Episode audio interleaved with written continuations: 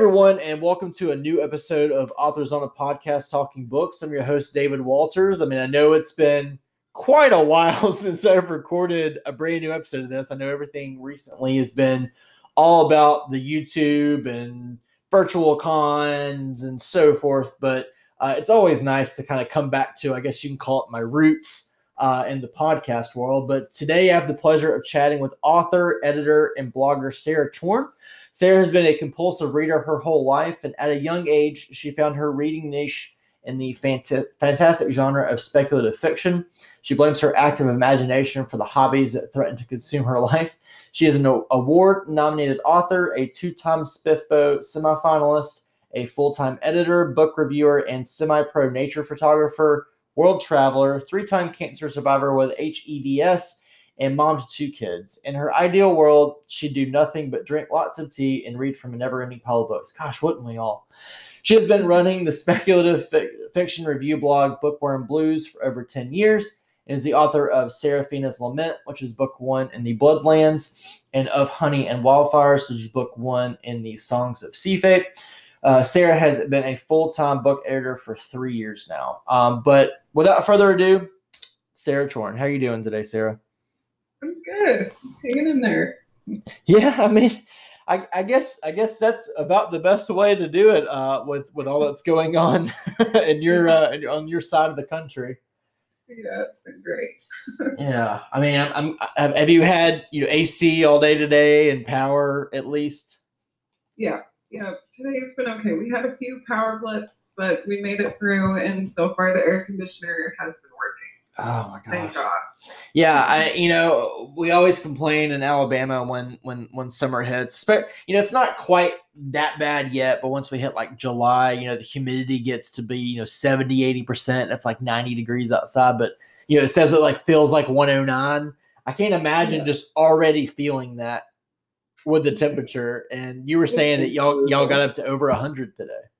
Yeah, yeah, it's 107 right now. Oh my gosh. So, yeah. I mean, can you just like feel that like coming into your home, like like it's like yeah. seeping through the walls? We've got all of the blinds, like we've got our, our windows pretty covered up right now. Um, my garden, I don't know if it's gonna survive, but you know, we're we're doing what we can. I feel bad for the people who don't have air conditioning because there's a lot of them. Yeah, I uh, gosh, I can't imagine that. Just uh, it's, uh breaks my heart. Uh, that it's insane, but I'm I'm glad I'm glad that y'all are doing well and hopefully continue to do well. Um, and uh, and yeah, we'll we'll kind of get into the questions if you're ready. Um, I first off just want to tell me a little bit about yourself. Tell me you know about about growing up, getting into reading, uh, and then maybe how you got into editing and got into writing. Uh, I mean, I know it's going to be probably a pretty long answer because you you do wear a lot of hats, but I want I want to know all of it. Okay. all right. So uh, get comfortable. No, um, I uh, I've always been a reader. I just never. I don't. I don't know. I've always been a writer too. Like I tell people, I wrote my first book in kindergarten, and I'm not even exaggerating. I literally wrote a book in kindergarten, and it got and it got published and put into the state fair and the whole thing. So it's been my mom told me the other day i've never known a time when you weren't writing so it's just always been there. Um, reading kind of was a different story for me. I hated reading until i was about in third grade and then my mom got me into reading because she would pay me money for each book i read because she hated the tv on and i thought this is awesome. And so that's how i started reading um, was through bribery and it worked because I just started loving it. Uh, when I was in high school, my two older brothers confronted me with the Wheel of Time and I think it was George R. R. Martin series. And they would come over to dinner and on Sunday, my brothers are 10 years old and 17 years older than me. They did not live in the house. They would come over on Sundays and they'd bring these books they say you have to read these. And I would tell them I am not a nerd. I will not read books for nerds. And I was just so adamantly against reading those books because of, of how it would make me look in school. I was I was very high school. Um, and and uh, eventually, just to shut them up, I gave it a try, and it was amazing. I just fell in love. It was everything I never knew I always wanted to read. So really, the whole trip I have taken into science fiction and fantasy is because of my brothers. So we can blame them for that. And then it just kind of went from there. Um, when I was in college, I was I was in my last semester. I saved all of my junk courses for the last semester because I was doing stuff. So I finally had time to read again and I started reading. Read, I was like visiting books that I'd read in high school, so it was like Tad Williams and all this stuff. And I was so excited about how amazing these books were, but nobody I knew talked about books or gave a crap. So I finally figured, why don't I just start a website? And so I started Bookworm Blues, and it was called Bookworm Blues because I was a bookworm and I was sad that nobody talked to me about books. So the whole, the whole website became a thing where I would go online and I would basically just talk to myself about the books I read that got me excited. And then um, it, it, just evolved. I mean, I think now I've been running the website for 11 years. And uh, it was, I think, five years ago that I had an author contact me out of the blue. And he said, Here's my manuscript for editing. And I said, I'm not an editor. And he goes, Yes, you are here's my manuscript. I'll expect it in a month. And that was pretty much how I started with editing. And then I, I thought, well, okay, that's interesting. And he paid me, and I thought this is the best thing ever. I get to read books, I get paid to read books, and I get to watch the author take this and polish it, which is really cool. And he told other people about my editing, and it, and it just kind of took off. It was it was let's see, part time for about three years, and then I went full time. I went full time about two or three years ago. Um, I actually quit my day job, and now I I make more money editing than I did at my day job, which has been really really rewarding. That's awesome. That's pretty much it. wow, that is really cool. Yeah, I, you know, I when I first started really reading which which was only a, gosh i don't know six years ago. Like like i read like in elementary school. Like i read you know because i had to. You know yeah. we had like the the ar reading program and you know oh you got to get so many points every week whatever from your little quizzes. And then um you know of course i read harry potter because it was popular. And then uh, in high school i read a lot of dean koontz. My dad uh he used to work for the power company and he, he did security. So whenever they had uh, you know, big hurricanes like Katrina and Rita and so forth that hit the Gulf, he'd have to go on, on what, what he called storm duty. Um, and so he'd have to go do security for all the trucks and the compounds and so forth that they'd set up. And he would just like go to Walmart and just buy like the best sellers and take them with him. And so he got me hooked reading Dean Koontz. And so he just like bring them back with him. It was like, hey, these are great. Don't read these, you know, kind of thing. So that was kind of my high school. And then college, I did absolutely nothing with with with books because I'm like, I already get enough reading with coursework. Uh, yeah. and then uh, and then I got out and I was like, you know, I, I kind of want to I want to read something or I need I need some kind of hobby that I can do um, that you know maybe doesn't involve physical activity because so, some days I just don't really want to go out in 90 degree weather and run around. Uh, so I was like, well, books sound great. Well, I ended up getting a copy of Wool by Hugh Howey and friggin' loved it. Uh, which you know he was, you know they, they always say he was, he was the springboard for for indie uh, fiction and self published fiction and so forth. Um, mm-hmm. And then uh, from there, I kind of started reading the you know if you enjoyed Wool, you'll enjoy this, and started started reading a lot of self published uh, authors, and that got me into like beta reading and proofreading and stuff like that. So like I was like on the cusp of like going the editing route, but I was like, you know, I don't know if I'm I've quite got the chops to do that because I've never written anything myself. So I could say something sounds great and it's probably crap. but that's but that's so crazy that you kind of just like fell into it without even like really in like wanting to.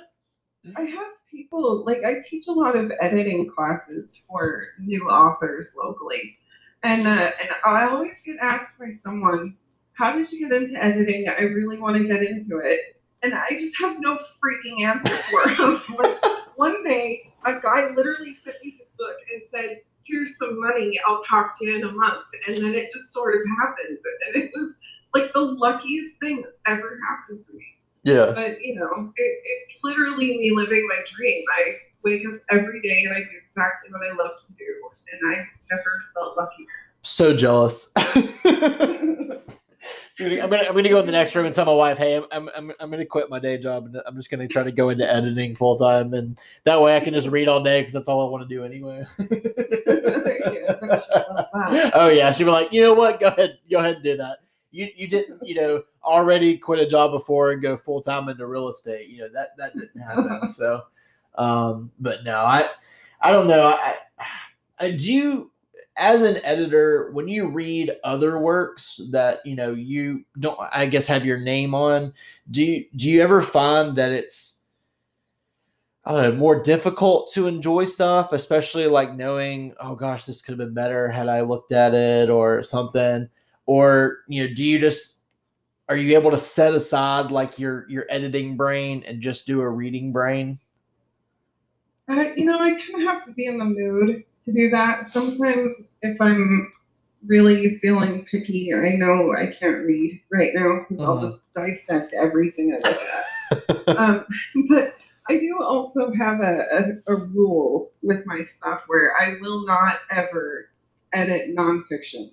Mm, And the reason is because I don't edit it. So that's the one genre I can go to when I really want to read something and I know that I'm just in a, an editorial headspace and I can't do science fiction and fantasy right now.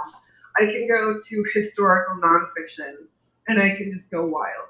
And I will never, ever, ever read that with an editorial brain because that's my space yeah. and uh, and so and I read it a lot because all of my books are based on history. And so for me, that's as much enjoyment as anything else. But my uh, website recently, I've decided to open my reviews up again. I've been regularly reviewing again, and I've done it with a focus for indie books. And I have a, a, a few stipulations. I want to focus 60% of my reviews on indie, and I want like 60 to 70 percent of the books I review have fewer than 100 100 ratings on Amazon because I feel like my voice can be more effective towards those books. Mhm. And uh, and so for me, it's been kind of interesting because I want to keep the content rolling on my website, but sometimes I just can't get myself out of the editorial headspace.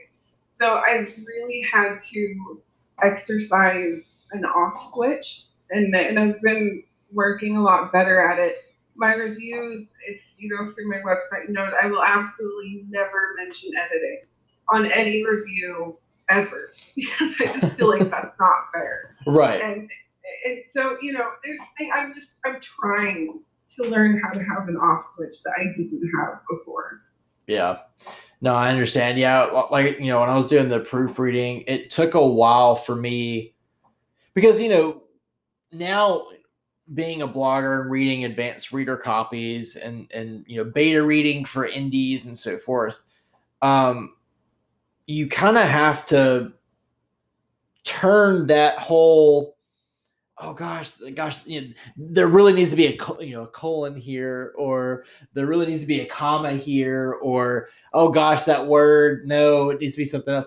You know it took me a long time when i was just doing beta reading because i was always looking for that stuff.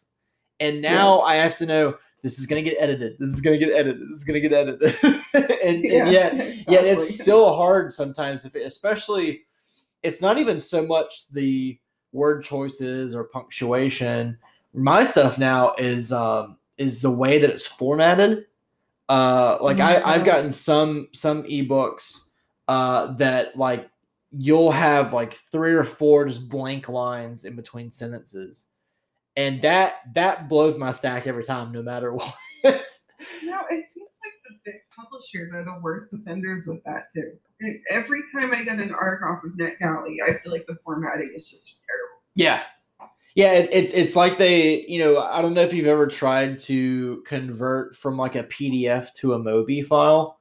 Um, Yeah. but it always like keeps the page number. So, you know, you get two, three, you know, skips in and there's like the name of the author, the title of the book, the page number, and then it goes to the next line. Yeah, And that's, that's how I feel like some of them are. I mean, it, it, you know, as, as hard as you try, you know, sometimes you're like, okay, I, don't, I just don't know if I can do this. You're like, I'll, I'll wait for, you know, the finished copy to come out and I'll get to it at that point or the audio book or whatever. And that's, that's kind of how I've done things is if like, okay, I think I can really enjoy this, but not in this format. And I know I can't get a, a different kind of format by the time the book is published. So I'll just wait. Well, that's one reason why I mean there's a lot of reasons why I stopped really taking art, But um one of them was because I just felt so pressured to constantly be reading the next new thing that it stopped. It started feeling like a job that I wasn't getting paid for. So It when is. I opened my website, yeah, when I opened my website up for reviews, I said I'm not taking arcs anymore. Sometimes I'll go on NetGalley and download some stuff. But for now, I've decided the best way for me to do it is to keep a Kindle Unlimited subscription Mm, and to just get the books off of Kindle Unlimited because that way the author is not only getting a review and getting consideration, which is what I really want them to have, but they're also getting paid for page reads. Yeah. So it, it just seems to kind of help the whole ecosystem. My my current philosophy is I'm trying to give other authors what I would like someone to give to me, Yeah. and so hopefully tell I don't know I don't know tell no, I, I think that's a that's a great idea, and I, and I hope a lot of other people do the same thing. I know, um, you know, there's a lot of indies and self pubs that are on Kindle Unlimited that would definitely glean value from that. Um, and and we've got a Kindle Unlimited account, and we normally only use it for the summer though. My wife, she like has no headspace whatsoever to read during the school year because she's a first grade teacher. Uh, yeah. And so she's like, I don't even want to hear about books. And she get, you know, she gets like super flustered when she sees like more books like stacking up in the office. I'm like, I have time to read. I'm sorry, you know. And uh, but like she'll, I mean, she's like a voracious reader when the summer hits, and so she'll just go book through book through book. So so she does that in regard, and she and she'll do a lot of um, a lot of indie others. Granted, she's more on like the the romance side uh, of reading. So she she does reads a lot of uh, you know uh, romantic comedies and so forth. But but yeah, I I've never really done the Kindle Unlimited thing. Um, I've I think I've done a couple of audiobooks through them, but you know, I just I'm just like so like backlogged with big publishers that I try to sneak in some some you know indie and self pub every now and then. And of course, you know now we're doing SPFBO, so there's there's 30 you know or 40 opportunities there now, um, Yeah. and even even more. I mean, I'm uh, I'm reading Ryan Cahill's of Blood and Fire. Uh, I'm I'm listening to and almost done with Dragon Mage by M.L. Spencer. Uh, I mean, there's I mean, I I feel like I, I've I've done more for other judges groups than I've done for my own. Uh, but you know, it's it's one of those things where like I was hoping that they'd be in my grouping and, th- and they weren't. But I was like, I've got time for this. I, I think I can. Uh, I think I can check these out. So and and you know that you know self-published works have just like they've come such a long way. I mean, you still there's still a lot of bad stuff out there, but there's like a lot of fantastic stuff that doesn't get picked up by traditional publishers or where authors just don't want to go that route and they just decide to do it themselves. Um, I mean, you know, and, and a lot of them come from people you've edited. I mean, you've you've got your you know Ben Galley, Michael Fletcher, Rob Hayes, uh, M.L. Spencer that I've mentioned, Matt Larkin, Frank Dorian, Alec Hutson. I mean, the list goes on, uh, and they're all phenomenal writers. They get phenomenal cover artists to do to do their book covers and uh, and, it's really become a, a big competition. I know uh, Zack Argyle did a you know a guest post on our on our blog a little while back. Uh, I think it was right after the last SPFBO ended about how you know self pub and traditional are really kind of almost on the same level or getting there, uh, and it's kind of Yeah. crazy to see. What do you think? You think it's getting there? you know, I think I have many layered thoughts about this. So I, I do think that the nature of publishing is changing. And the longer that I'm involved in the industry, the more I kind of see a change. Uh, for for example, these days you see more and more indie books that were indie first going traditional 2nd Mm-hmm. And so you have a lot of like agents who I uh, I actually talked to an agent today, in fact, talked to me about some stuff. And he said, you know, I go through Kindle Unlimited all the time, and I just pull books off of there. And if one looks interesting, I have no problem talking to the author. And and that's something like he was. I wouldn't have done that five years ago, but now it's just what you do. Yeah. And and so the whole, uh, I think the. Do I this? I think the whole just uh, form of publishing is changing. Um, the internet kind of creates this open marketplace, and there's always going to be people who prefer one way or the other. Yeah. But it seems like these days it's less about quality of work and more about am I a person who likes to be in control of every single aspect of my book?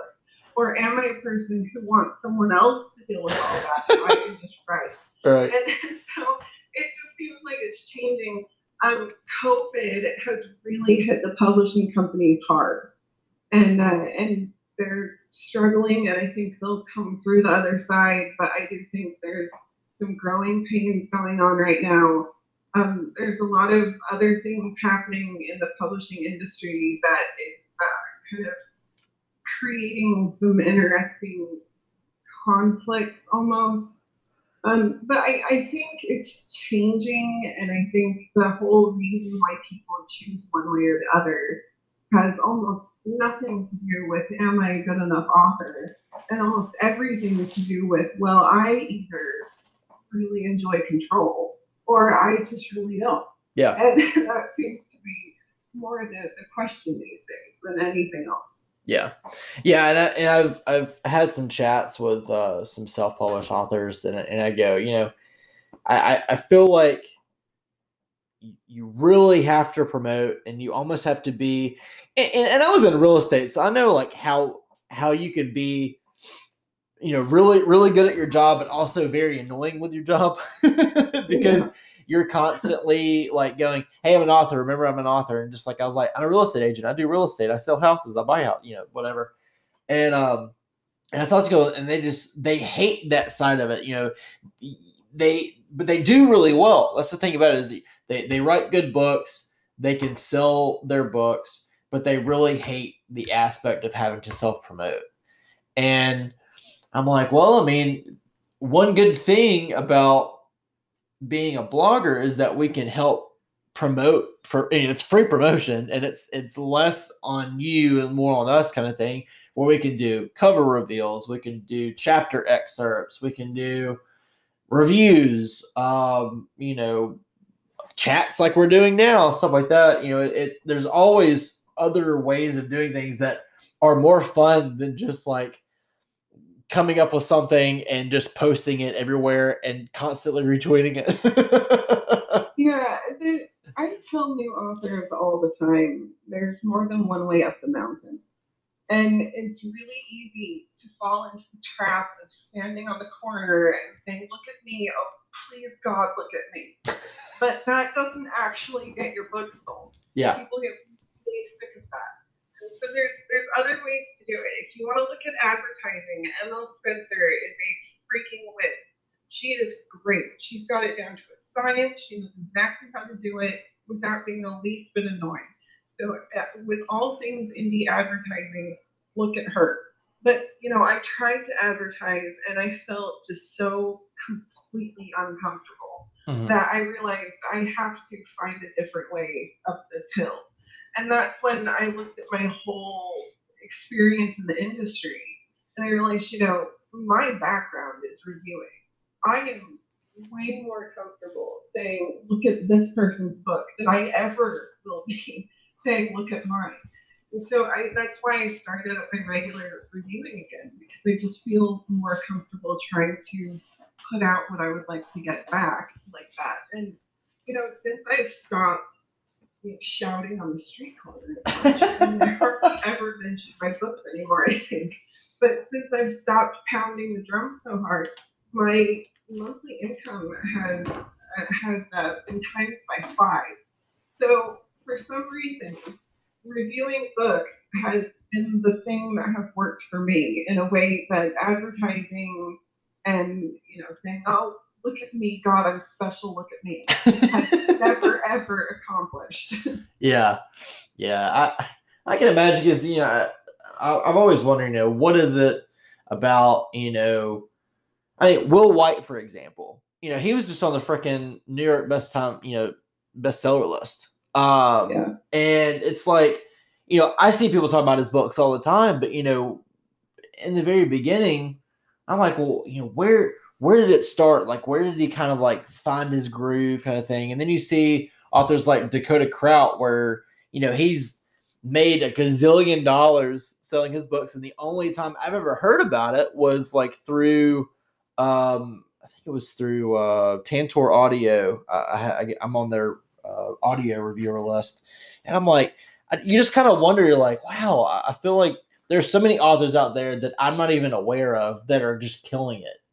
Yeah. Uh, and and it, it's crazy. And then the authors that you see all the time aren't. so there's there's something there. There's guerrilla marketing somewhere, you know. Yeah, and- and everyone has to find their own way to get it done. and- mhm. And and and I, I suggest finding the way that's the least annoying. yeah. That's my that's my advice. you, should, you should put that on a shirt. Find, find a way that's least annoying.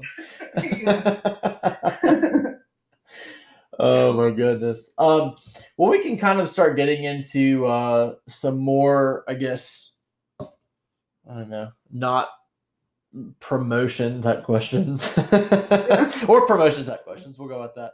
Um, so tell me a little bit about uh, your writing process. Um, you know, when, when and when did you actually like start writing your first novel? So I mean, uh, I, I know your your your big release uh, was uh, Seraphina's Lament. That was your that was your debut, correct?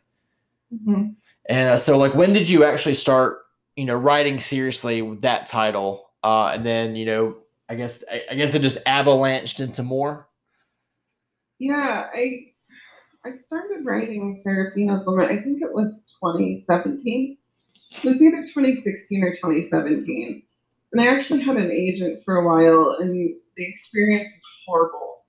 Um, so the whole reason I ended up going indie, self-publishing that book was because that experience was just so bad. Um, that I I just felt like I could not trust the industry, and I'm still kind of gun shy. But um, it's I'm getting better. Don't worry. but uh, yeah, it was 2016, 2017, and then I released it 2019, and there was a year of 2018 when all bad things happened. Um, when I decided to cut my ties with that agent, my intention was to trunk the book and never look at it again. Um, but the story just would not let me go. And so I eventually decided, you know, I can do this. The story needs to be told. If it didn't need to be told, it would just keep eating me alive. Mhm. So I pulled the book up and I ended up rewriting a good 90% of it from bottom to top. And then uh, I got it edited and I put it out. It did quite well. And then after that, some other things happened and I ended up taking another little detour into shine territory. So, Gotcha. Yeah, I, I, you know, I'm, I'm always curious because it, it's like, you know, you, you get that one book out, then it's like boom, boom, boom, boom, boom. I mean, because you know, you've got you got two series going now, and you got novella out. I kind of learned how I work. So Seraphina's Lament was really my foray in publishing. I didn't know anything about how I would manage it. And then I kind of had a better idea with Of Honey and Wildfires. Me and my editor worked really well together. And I realized that once I kind of get into the groove, the book just pops out of me. I wrote Glass Rhapsody, I think, in two months. Wow. and it yeah and then it was another i think i think nathan had it for editing for maybe three weeks. And so i can work pretty fast once i find that spot that i need to hit where the book is just kind of dwelling. The hard part for me is finding that spot. I have like 10 false starts on a book before I ever hit the point where I get that fuzzy feeling. Okay, so I want to know. Um, you said you read a lot growing up, and a lot of it was forced on you by your brothers. But we're but we're very appreciative of their influences now. Uh, but who, uh, I guess, who are some of your favorite authors growing up, and then who would you say are some of your biggest influences? Oh, when I was pre fantasy, um, my I read Laura Ingalls Wilder all the time. That was basically it from morning till sunset. I think I read her series like a million times. Probably not that much, but you know, it was close. So that was really my thing. Um, when I first got into fantasy, it was I, I got really into Carol Berg. Um, Robin Hobb came a little bit later. I loved how edgy George R. R. Martin was. I just thought that was so daring when I was 16. Um, and it was, you know, I Robert Jordan, I was so obsessed with him. I was in Europe one summer and I ended up like special ordering a book in his series because I just could not not read it. So uh, those were really my big ones. Um, yeah, early on, I think. Gotcha. Yeah, uh, you know, it's, it's always interesting because you know m- most of the time, especially for fantasy authors, you know, Tolkien, and then maybe Jordan, and then you got you know your your ones for Grimdark. You know, a lot of them say Gemmell, um, and then you know not many say Martin. You know, uh, granted, you know Martin I guess came a little bit later, so maybe some of your newer authors that you know have the uh, you know the blurbs that are like Game of Thrones meets etc., which is pretty much every fantasy book now. Uh, Yeah. uh, or or you know if it's science fiction, The Expanse meets. You know, I feel, I feel, Yeah. I feel like like you know we really need some new books that like don't really fit that mold. Which there, you know clearly there's several out there, but uh, you know that that's for the that's for the people that don't normally read that are like I really enjoyed Game of Thrones. I could probably read those books. And they finish them. They go, I wonder what's next. And they're like, what is meets Game of Thrones? And, and Amazon. And then a bunch of books spew out. Yeah. Uh, interesting. You know, I, and, you know, you go in your, uh, your Facebook, uh, you know, fantasy groups and so forth. And, you know, Jordan's mentioned all the time. And, you know, now you've got, you know, Erickson mentioned all the time for Malazan or sorry, Malazan. Uh, I, I it's, it's pronounced like 20 million different times. So I'm pretty sure Erickson told me it was Malazan when we had our, when we had our chat. Um, uh, and then of course, you know, Tolkien and, and so forth, but, or Abercrombie that, that would, his name actually finally gets thrown around a little bit, but, Yeah. um, you know, would you say that those that those you know authors that you read a lot growing up would, would be your main influences, or is there one like like main? You're like, okay, I really wish I could write like X. You know, not really. Honestly, I don't write anything like any of their stuff. Um, Carol Berg was the first author who really showed me how powerful emotions can be in a story. And that I remember just being really hooked on how much she made me. And that's always been super important to me. And when I really started seriously writing, it was actually Mark Lawrence who made me realize I've always had this thing where the book isn't just about the story to me. The the book is a painting, and I want to admire not just the picture I'm looking at, which is the story, but I want to be able to look at how the paint is used. And so I really, really, really focus on not just the story, but the way the author tells it, which means the language is seriously important to me. And I've always been a sucker for very lyrical writing. Mm. In fact, just the author telling me the story and letting me look at all of the paint. And, and uh, Mark Lawrence was really the first author who made me sit back and think, you know, you can take a dark story and tell it beautifully Mhm. and that's okay. So he was hugely influential that way. And then more recently, I discovered Madeline Miller, who Mm. is just, I mean, I, everything. I could take a bath in her books. They're so gorgeous. They're- so she she's really the author out of all of them who has made me think, you know, the way I want to tell a story is fine because that's how she tells a story and she's fine. So if she can do that, I can do it too, damn it. So that's really she's she's amazing. She's just amazing.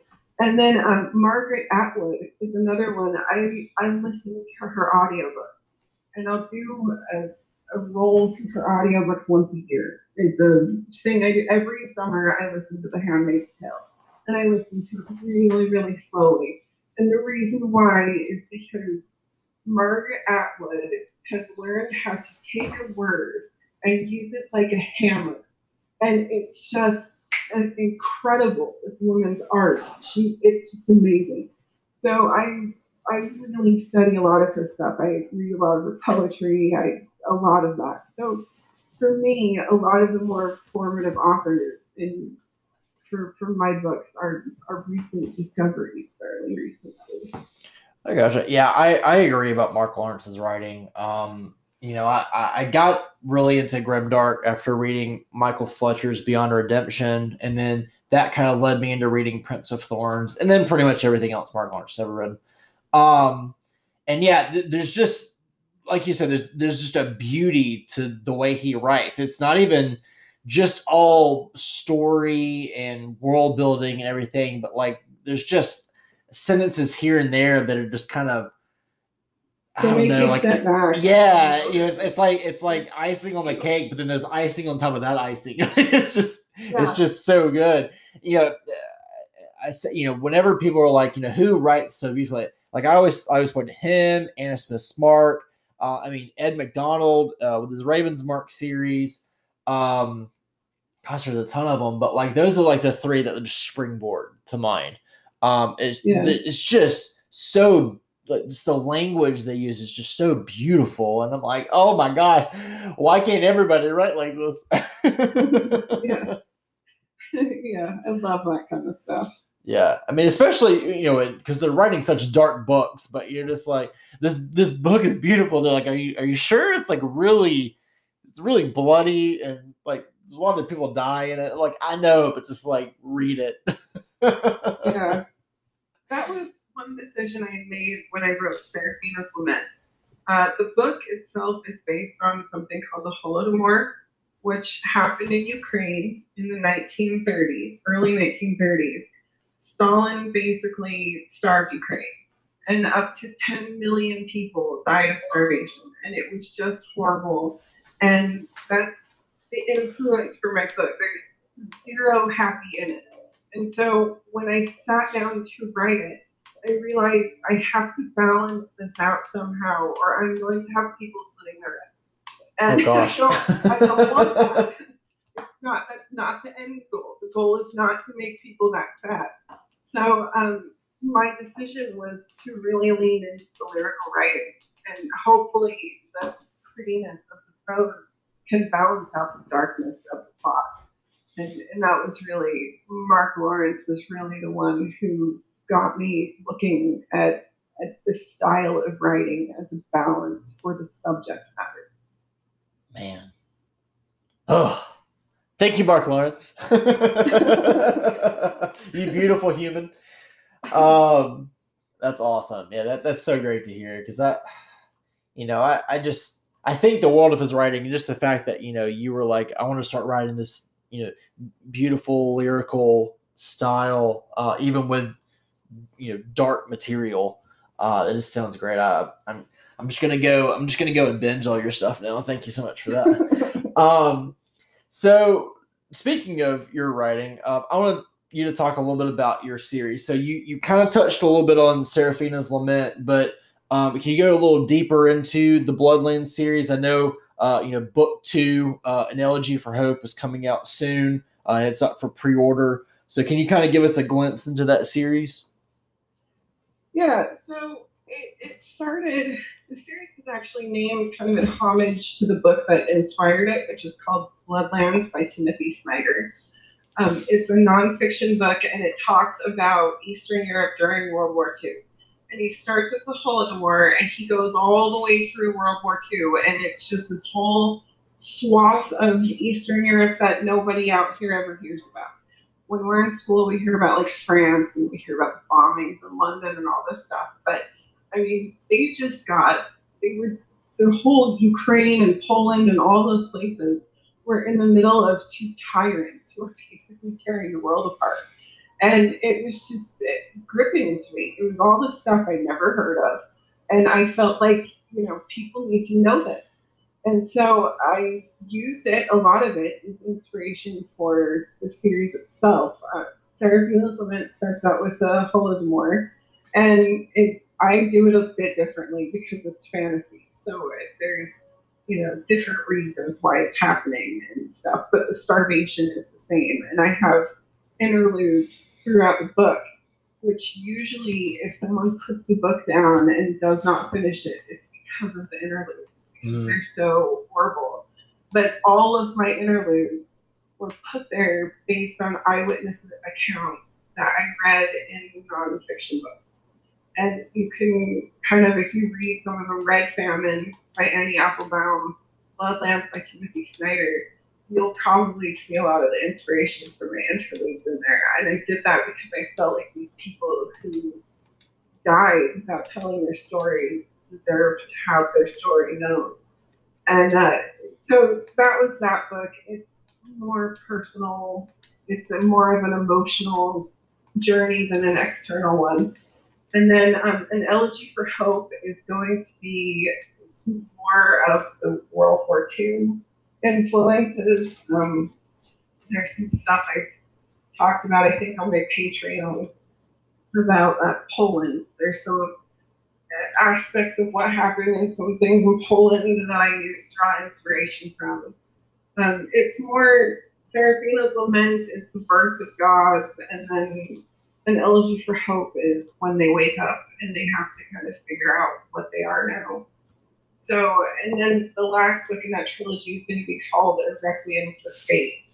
And it's going to be kind of a look at what we've done. Oh no. so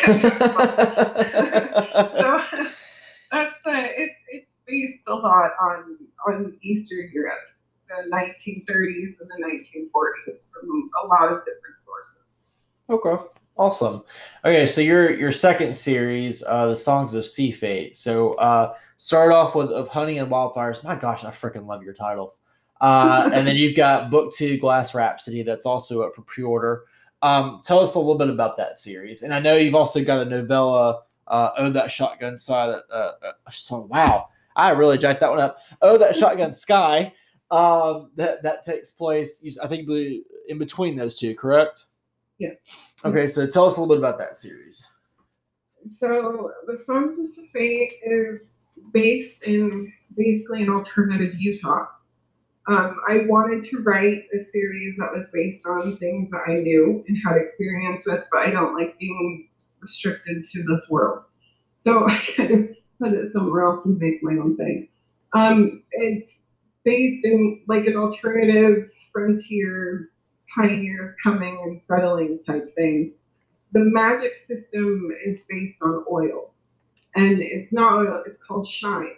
But it's uh, it's based on oil. Someone finds it and they discover that this can do all sorts of really cool stuff.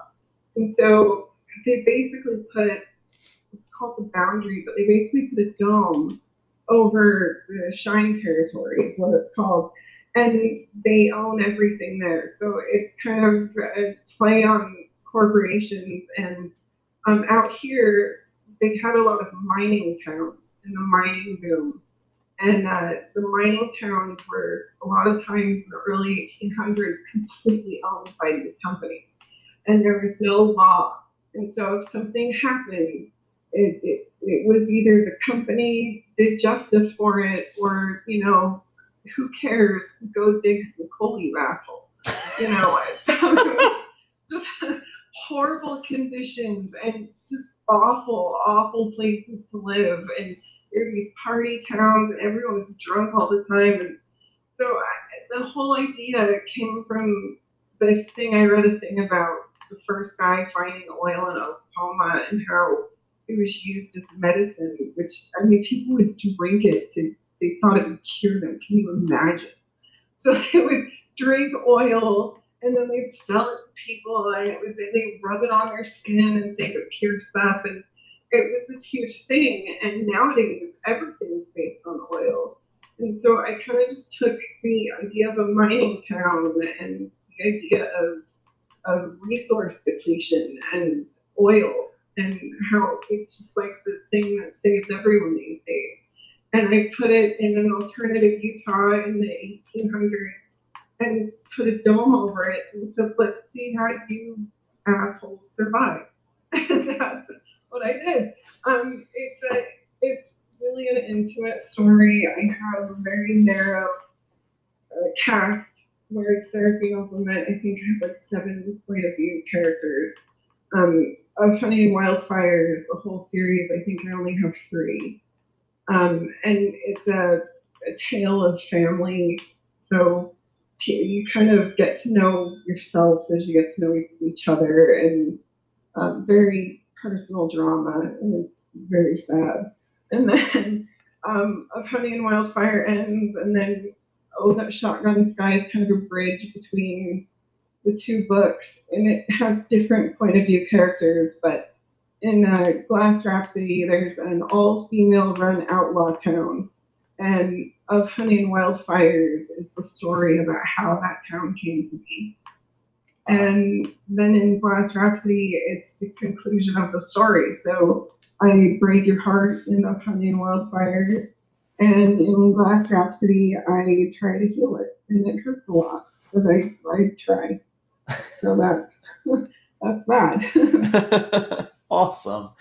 Um, so last thing I want to talk to you about. Um, so I know you uh, you were a semifinalist uh, a couple times in SPFBO, uh, and you also judged uh, a little bit in SPFBO. So you know, Fan now uh, is in our we're in our first year of SPFBO, so SPFBO seven.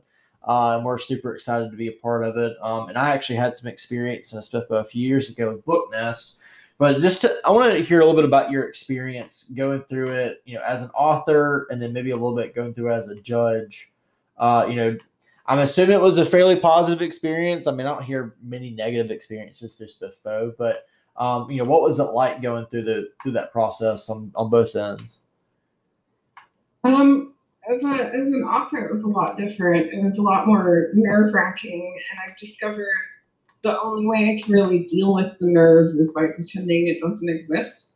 and so the whole the whole way I dealt with the contest was I put my book in and then I just kind of went, what, what is that? I've never heard of it before. And, you know, I didn't even know last year until like a week after my book was reviewed that it had been reviewed because I just didn't. I, I am so good at not paying attention. It's insane. So that's how I deal with it as an author. But that's how I deal with everything as an author. I don't look at my book reviews either. I have no idea how well received they are. I my husband looks at my royalty statements. I don't look. I don't want to know. Don't tell me. So unless someone tagged me in something, I just don't know. And that's how I've learned as an author. That's the only way I can handle the nerves. Otherwise, I become fixated. Um, as a judge, it was kind of. I mean, I was doing it alone. I didn't have a team. It was a lot yeah. for someone to do on their own. And I have a, I have chronic health problems.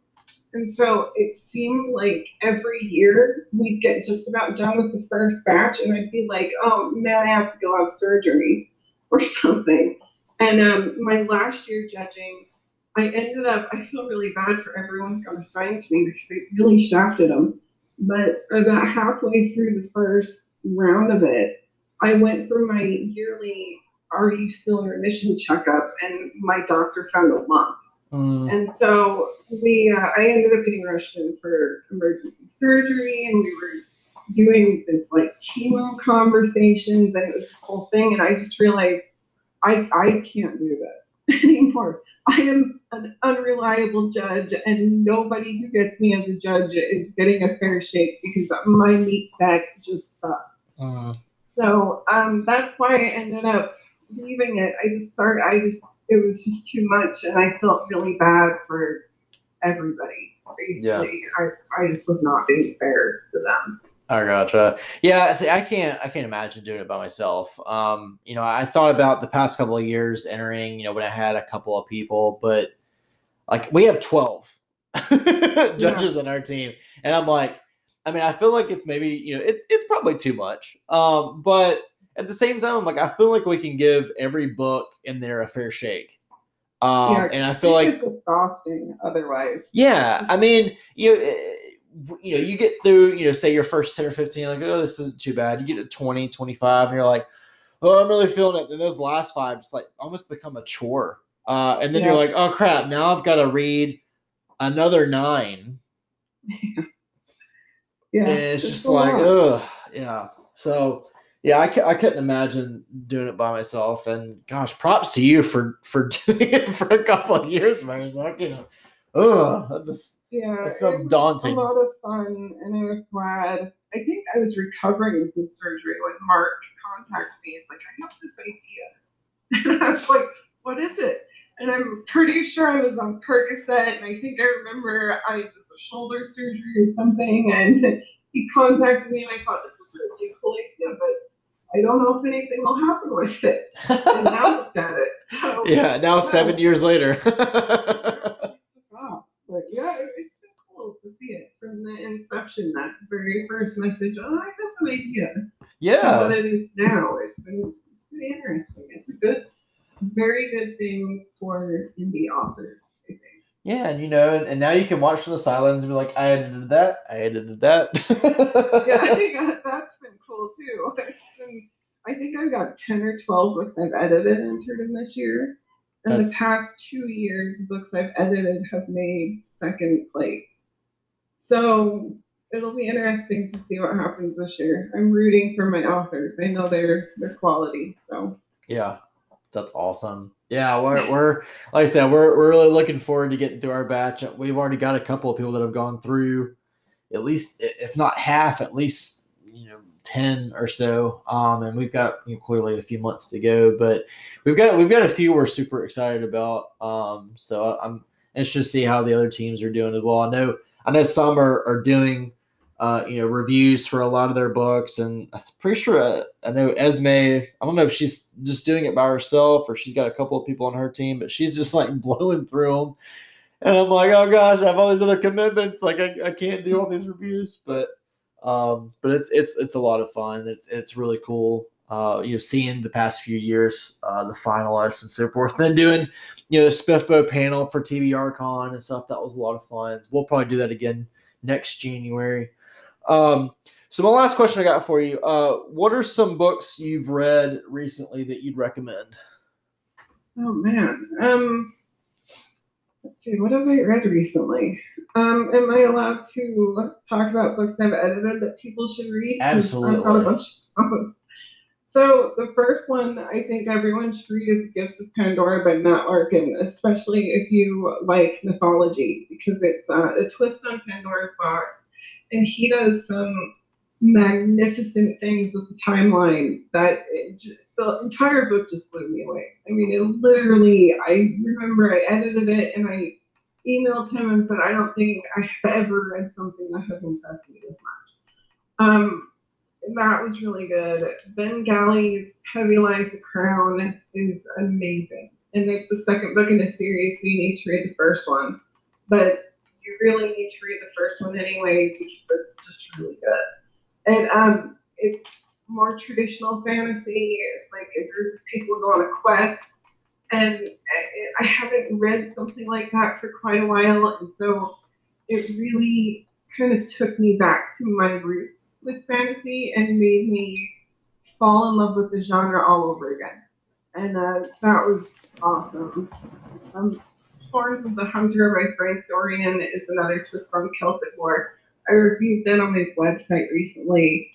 Uh, that book was amazing. It's brutal and it's bloody, but the cool thing about it is the journey the characters go on.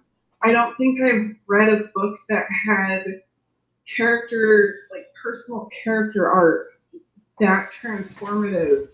And I mean, a book's like 200 pages long. It's not long, Yeah. but you feel like by the time you've ended it, that you've been reading something that's like the size of Dragon Age. Because it's just, how did you do that? That's amazing. that one was really cool. And, you know, Windborn by Alex Bradshaw is great.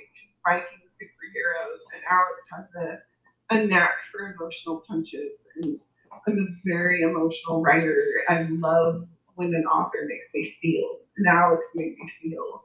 Um, and Dragon Age because I made Dragon Age. So Gosh, it's so good. yeah, that's really good. I'm so excited to read the second book. I can't even tell you. I know. I'm, I'm, a, I'm a little bit jealous. I love making people jealous. I know it's like one of the perks of your job is like I I know a book you're not going to read for nine months. yeah, yeah. I I totally know. I get to thumb my nose at all of you. I mean, you know, I, I feel good every now and then. You know, when I read a book, you know, four months before pub day or something. But you know, as an editor, you know, I I, I follow uh, Brit Hvide, who's one of the Orbit editors, uh, who does a lot of you know, she's done Evan Winter and tons of other authors. And you know, every time she's like, "Oh my gosh, I just read this and it's so great," you know, you don't see it for like a year or two. and you're Yeah. like, really?